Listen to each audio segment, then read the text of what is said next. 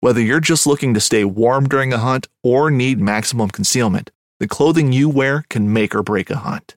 At MidwayUSA.com, we understand hunting clothing has come a long way with more meticulously crafted camo patterns, advanced scent control technologies, and weatherproof options to withstand the elements. Hunters have to wait until their favorite season, but shouldn't wait on gear, which is why Midway USA offers super fast shipping. When you're ready for your next system, log on to MidwayUSA.com. Midway USA brand product designers have one straightforward goal develop high quality, technically sound products, and deliver them to customers at reasonable prices. If you are immersed in the shooting sports industry and pay close attention to every single detail, you know our products are built right and stand up to everyday use. Who has shooting mats and range bag systems to hunting clothing and just about everything for the outdoors? Log on and shop 24 7 with super fast shipping. MidwayUSA.com. This upcoming concert season will be all about the boots, and Tecovas is your stop for the best in Western style. Tecovas has seasonal and limited edition offerings this spring and summer, including men's and women's boots, apparel, hats, bags, and more. All Tecovas boots are made by hand in a time honored tradition with timeless styles that are always on trend. And Tecovas has first wear comfort with little to no break in period. It's hard to find this level of comfort paired with this level of style. Stop by your local Tecovas store, have a complimentary drink or two, that's WCB style, and shop new styles. The smell of fresh leather and friendly staff are at your service. Many stores even have leather custom branding to make your boots truly personalized. And with regular live music and events, there's no in store experience like it. If you can't make it into a store, just visit tecovas.com. That's T E C O V A S.com. They offer free shipping on all boots, as well as free returns and exchanges, and ship right to your door. Go to tecovas.com and find your new favorite pair of boots today. From the nation's capital, this is the Fly Fishing Consultant Podcast with your host, Rob Snowhite.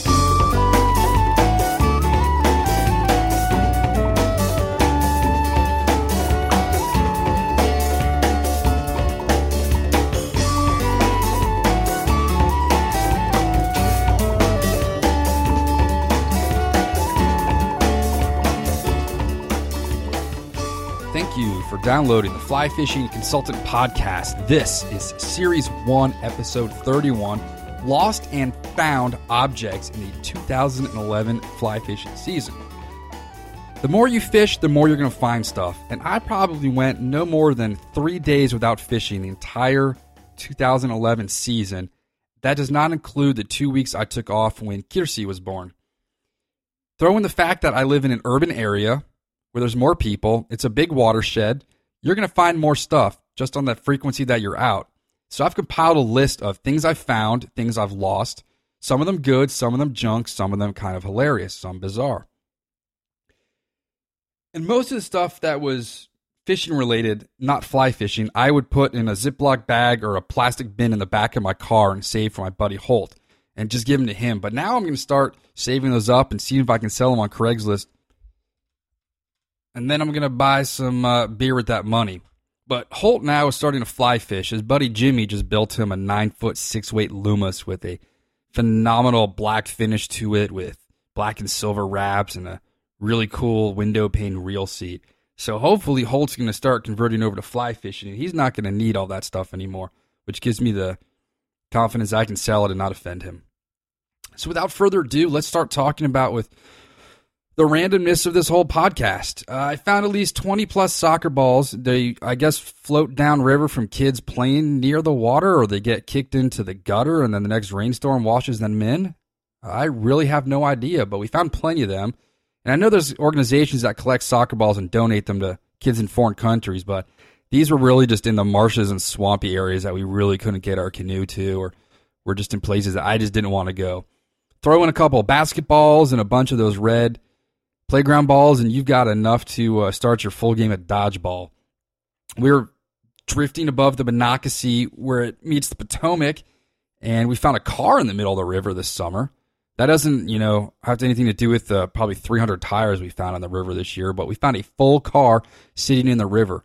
And if you want pictures of all of these, go to flyfishingconsultant.blogspot.com And you can see pictures of a lot of the stuff I found, the more hilarious, bizarre, and random things. I found a locket in a parking lot, the kind that you open up, and it's like two little hearts and you can put pictures inside. So I gave that to Trent when I stopped over at Orvis one day. Fishing at Chain Bridge, I found a bag of Zoom brand salty Fat Albert watermelon seed grubs. Just a high tech term, I guess, for green speckled rubber worms. It floated downstream, so I grabbed it with my net. Found probably a dozen, two dozen bobbers in the trees and the banks that people drop, just those little plastic red and white ones or yellow and orange ones, some made out of styrofoam. And I found two when I was steelhead fishing a couple weeks ago in Ohio. And gave this my father in law when I was done fishing that day because he's a bait fisherman when he goes to Colorado for half the year and figured he could use them. Plenty of broken spinning rods. I don't know what is with uh, spinning anglers that if they break the rod, they just leave it in place. Maybe they're expecting somebody to gut the pieces and use it for their own rods to repair. I'm not sure. What I did is with one of them, it still had a nice cork grip and it was just the base, about three feet of the actual graphite. So I tied a piece of yarn to it, and I've got one of those little casting practice devices that you can use. Found a full Budweiser can when I was cleaning up the shoreline at Four Mile Run. It looked like it had been on the muddy banks for a while, so I just threw it up into the trees and uh, picked it up later, threw it in the trash bags on my way out. Found a can of Bud Light when we were drifting the middle section of the Potomac in the summer. It looked perfectly fine, like a tuber had dropped it the night before, but it had dragonflies sitting all over it, and they had been laying their eggs. So the whole can was covered in like these nasty little eggs. So it just didn't look appetizing. We probably could have popped a hole in it with a pair of hemostats and shotgunned it, but it was probably just too warm and too gross. One of the weirder things I found this year was a birthday cake, and you're like, so what? Maybe somebody had a picnic on the uh, banks of the river and left it no, this was at Four Mile Run, which is Tidal. And I was out fishing on January 29th or 21st of 2011. And I came across a birthday cake at low tide on the shoreline, which means three, four hours ago, that cake had been submerged underwater. And how long it had been there, I'm not sure. And I was kind of middle of nowhere. So this cake had been underwater with that little plastic cover, wet. And the icing had not dissolved. The cake hadn't dissolved. So that just tells you what goes into the food these days. And you can still make out happy birthday, Frank, or whatever it was, and little sugar flowers around the words. That's just disgusting. But it was nice and random, and it made for a colorful picture. We were down at Gravelly Point one day, and this guy gets off his boat. He says, Hey, look, there's a digital camera in the water. And this kind of was like that Seinfeld episode when George thought he was spotting raccoons at night. But uh, no, this guy really did see a, a, digital camera. He didn't have polarized glasses on, which is the hard thing to believe. So I got my, in the water. I had my waders on and my net, and I, sure enough, I scooped up an Olympus or Canon digital camera. The thing was garbage, but we pulled out the Ultra 2 2 gig memory disk, and I plugged it into my computer, but it was just too, um, I guess, oxidized on the little pieces of metal here that it doesn't read anything. I could probably clean it up a little bit better get something off of it. But, you know, we thought, hey, maybe there's something interesting on here. Found a nice canoe paddle at Riverbend Park, the kind with the different colored inlaid wood. I think it's probably upwards of $150. So I absolutely kept that one, that one in my collection. And that's hanging up in my parents' garage with the rest of my canoe equipment. Of the clothing we found this year, finding shoes is always bizarre. Granted, I saw a guy step in a thing of mud and lose a flip flop early during the Shad run. So that tells us where flip flops come from. But what about Timberlands and like Adidas soccer shoes and high tops? You find a lot of random shoes, never a pair, just that one single one. Trenton wanted to start a blog on the shoes he finds in the Potomac. I grant it with um, his busy schedule now as fishing manager Orvis, he is not getting that done. Found some hats, baseball hats, um, cowboy hats, sunglasses, Found a bra hanging from a tree on Holmes Run in Falls Church. That's kind of random. And that whole section, that tree is now gone after the tropical storm Lee came through and we got nine inches of rain in one day. That section's completely gone.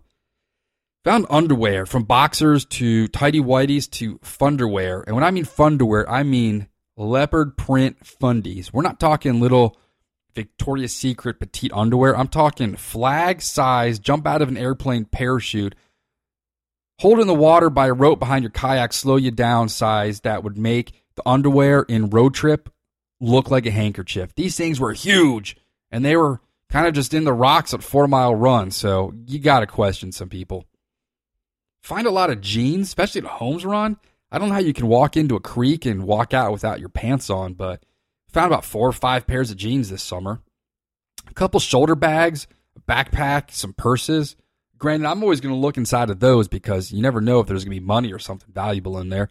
I watch enough Storage Wars now that you never know when you're going to find something valuable when you're not looking for it.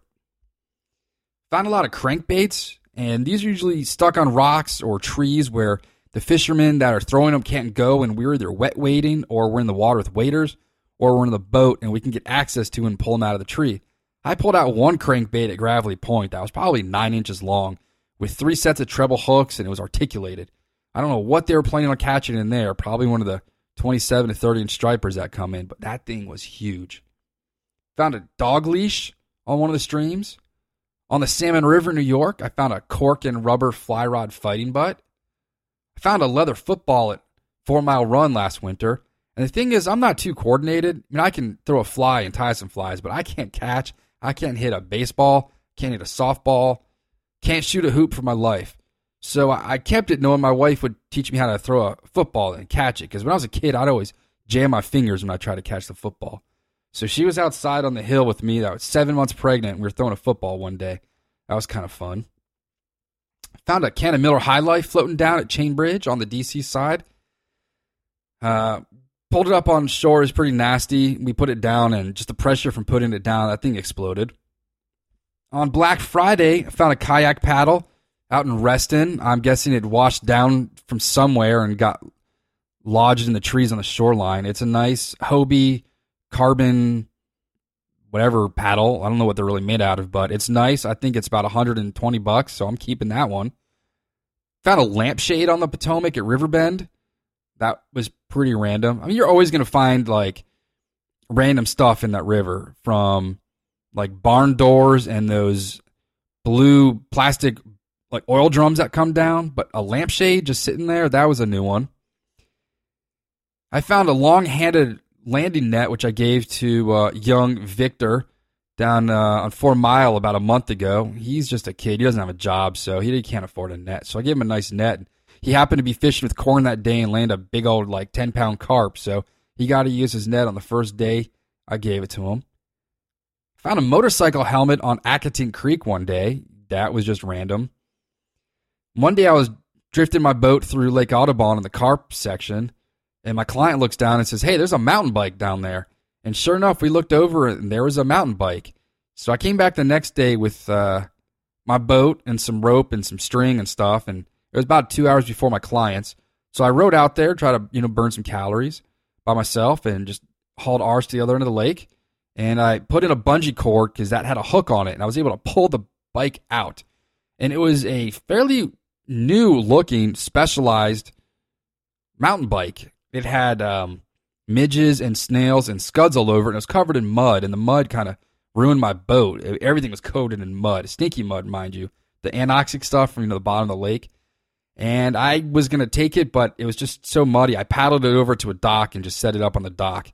When I was a kid, people would ride bikes into the lake. There's a if you ever go out with me on the lake, I'll point it out. There's a small dock, maybe 15 feet long, with a 45 degree angle sidewalk coming down to it.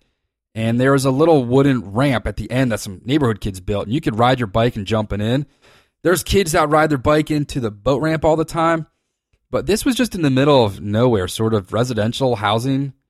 And there wasn't much of a shoreline. It was all plants growing along there. And I eventually asked the owners of the house adjacent to where I found it, you guys, you, you lose a mountain bike. And they looked at me like I was crazy. And um, so I it wasn't there. Someone didn't ride it in from their yard. So maybe it washed down in a flood. I'm not sure. Fishing like a local isn't just about catching fish. It's about connecting with the environment and the people who call it home. It's about hearing the stories and traditions that have been passed down for generations and sharing unforgettable moments with the people you meet along the way. Fishing like a local is having an experience that stays with you forever. And with Fishing Booker, you can experience it too, no matter where you are. Discover your next adventure on Fishing Booker. Found um, a picnic table sitting on a rock in the middle of the Potomac River. Very random. One day before my client, I was taking a nap in my boat on an island upriver from the Riverbend Park. And I just opened my eyes and looked up, and about six or seven feet up in the tree, there was a pink plastic yard flamingo. So I pulled him out, and he's been in my boat ever since, and his name is Domingo. Domingo the Flamingo. Found a nice pair of uh, spring loaded pliers at Chain Bridge earlier this year. Keep those in the back of my car. Found a nice folding pocket knife, the kind you can just open with your thumb. Found that at Accotink Creek. Found a lot of pool noodles. And I don't know how those get in the river. I guess people are swimming with them like at Algonquin Park upstream or somewhere where swimming's legal in the Potomac River above the tidal section. And I guess they lose them and they float down. So there's plenty of pool noodles. Found a huge saltwater spinning reel just sitting on the shore at Chain Bridge in April. So I gave that to, I wasn't going to give it to Holt, but my father in law came to visit when the baby was born and he decided to take it for himself. One of my clients at Riverbend, first he caught his dad in the throat with one of my big hoppers, which was kind of gross. And it was debarbed and it was still hard to get out of there, which is kind of kind of creeping me out. I got kind of woozy pulling it on it. But the kid was fly fishing and he hooked into a seven foot white spinning rod with a reel on it, and there was a uh, split shot and a hook with a worm on it. So somebody that day or recently had lost an entire outfit, and this kid pulled it out, and it was his to keep. You find plenty of rubber worms just on the shore, and the whole rubber worm thing didn't really occur to me, or I wasn't cognizant about it until um, I want to say it was the Activist Angler blog and maybe um, Moldy Chum talking about discarded rubber and plastic baits that bass and other fish will eat them and it'll block their intestines. So they get an intestinal blockage, which means nothing can get into their um, bowels for them to digest and absorb nutrients. So if you catch like an emaciated bass that's all head and, and just like a ribbon of a body, it probably swallowed a plastic bait and its guts are blocked, so it can't absorb anything. So it's still going to eat because it's starving and it's apparently a huge environmental issue. So once I kind of read about that, I started seeing more plastic baits and picking them up. And if I see them hanging from trees, I throw them in the boat. And then if they're still in one piece, they go in that Ziploc bag in the back of the car, or I just throw them in the, the waste basket, you know, at the boat ramp. Sinkers, man, I found more teardrop and those little pyramid shaped weights around Chain Bridge and Burke Lake and out in Reston that I mean, my car was getting ready to do a wheelie just from the extra weight in the back of the trunk. I don't know how people keep losing them. I don't know what they cost, if they're cheap, and people just break them off because they can replace them. But I found tons of those lead weights this year. Found a skeleton glove. It was just a black glove with like a skeleton on it, kind of like here's your second reference to Storage Wars, the ones that Barry wears. One of the more bizarre things I found were cross country skis and they were by the river for four to five days. And I just said, finally, I'm going to pick them up. I'm either going to glue shot glasses on them and make a shot ski. If you don't know what a shot ski is, you get a nice long ski and glue like five or six shot glasses a foot apart. You get a whole bunch of people shoulder to shoulder and you fill the shot glasses with booze. And then everyone lifts a shot glass or the, the ski at once and everyone has to drink the shot in front of them. They're pretty big in Breckenridge. So I figured I could maybe make a shot ski for DC United tailgates or parties or I could sell the skis on Craigslist and buy some beer money, or I could decorate them and put them in our condo in Colorado. Um, A, the wife said, get rid of them. We're not taking them to Colorado. B, I couldn't sell them on Craigslist. And C, I put them out by the garbage and they were gone within an hour of me doing that on a Wednesday night. So I couldn't make a shot ski and take them to DC United game. They are fancy. I mean, those were like Salomon brand. I put them on Craigslist for 50 bucks but no one wanted them. Maybe because we haven't had any snow this year. I bet if it was snowing, I put those out on Craigslist, someone would have bought them. That was a nice uh, hot day in end of April. I found a full bottle of Stella Artois, and it was up on the shoreline, so it didn't wash down. It still had that paper ring around it, so I took it home with me and iced it down and drank it. I know it wasn't like consumed and then somebody urinated it, made it pale ale, put the cap back on, and then I drank it because it still had that like safety seal of paper around it. So I was safe, and it was good. made me forget how good a you know cold Stella could be, especially when it's like 5.9 or 6% alcohol. So if that was an okay find, the more bizarre find I found this year was when baby lady Kiersey and I were fishing in Long Beach and our line got tangled up with a foot long strap on dildo. And believe it or not, that's the second sex toy I found while fly fishing. Tom and I once found a fleshlight with batteries when we were fishing on Big Hunting Creek. Plenty of thingabobbers, thingamabobbers. Trying to say that too many times fast. Found a whole bunch of thingamabobbers this year, which is great because mine always break or we lose them. I had one client do a back cast with his and pop it when he hit a branch covered in thorns. Found a nice fish stringer when we were uh, trying to catch some snakeheads down on the Potomac, and I gave it to Holt that day because he managed to get a couple with the cast net before we found out cast nets were illegal down there. And then I realized I had to get myself one because what am I going to do with the 30 to 40 inch snakehead if my clients catch one and want to take it home after we kill it because it's the law in DC waters you have to kill all snakeheads. So I finally have one. Unfortunately, we didn't catch a single snakehead in the 2011 season, so it's still in my fishing bag in its plastic wrapper. Found a fly rod tip, and the funny thing is about that is it was a client of mine it was high water in early April, and he snagged a rock on the bottom of the Potomac at Chain Bridge, put his rod tip in to try and free it, broke the fly off, and the tip on his echo rod came off. So he eventually paid 30 bucks and they sent him a new tip. When the spring flood levels dropped and at low tide, I went in there and was able to find that rod tip, plus like two dozen of my flies that my clients had lost and Clouser minnows from other people. So it's pretty cool that I can go in there and retrieve all the hardware that we've lost. So, A, we're not losing money by wasting flies and we're not polluting the environment. Dog toys. Tennis balls. I'm guessing there's not too many tennis courts near the river, so people are playing with dog toys and they're either washing down the gutters or the tennis ball's being hit over the court and they're ending up in the gutters, or people just playing with their dogs and the dogs forget the toys. So that compiles the list of random stuff I found. There's got to be plenty more, but when I sat down with the pad and paper. That's what I could came up with, and that's what I came up with based on photographs I took.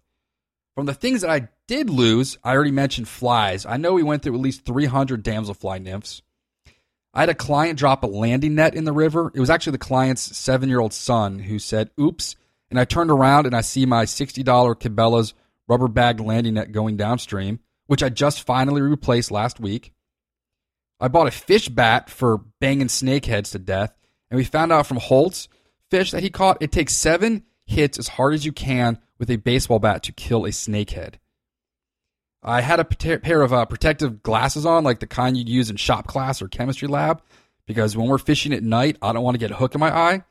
And I was leaning over the boat to like pull in the anchor or something, and I didn't have them on a lanyard, and bloop, they fell right in. And wader straps for Orvis Pro Guide waders. For some reason, on, on me, they always fall off. So if I don't duct tape them down, they're going to fall off. And the baby just woke up, so it means I've got to sign off. Thank you for downloading Series 1, Episode 31, Lost and Found 2011. Next podcast is Steelheading in Ohio. Jason, take it away. Thank you for joining us for the Fly Fishing Consultant Podcast. For more information or to contact Rob, visit www.robsnowhite.com.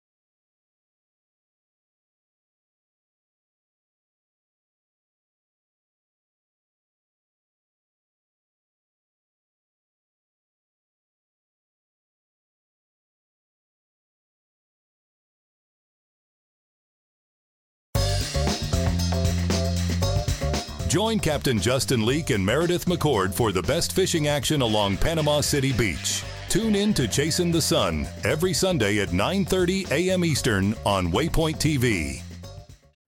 I'm Will Cooper, host of HuntStand's Make Your Mark podcast. If you haven't already, download the free Waypoint TV app to listen to our podcast and watch the original films from HuntStand Presents anywhere, anytime, and on any device. Don't miss Mondays with Into the Blue, brought to you by Academy Sports and Outdoors. Every Monday night from 7 to 10 p.m. Eastern on Waypoint TV, the destination for outdoor entertainment.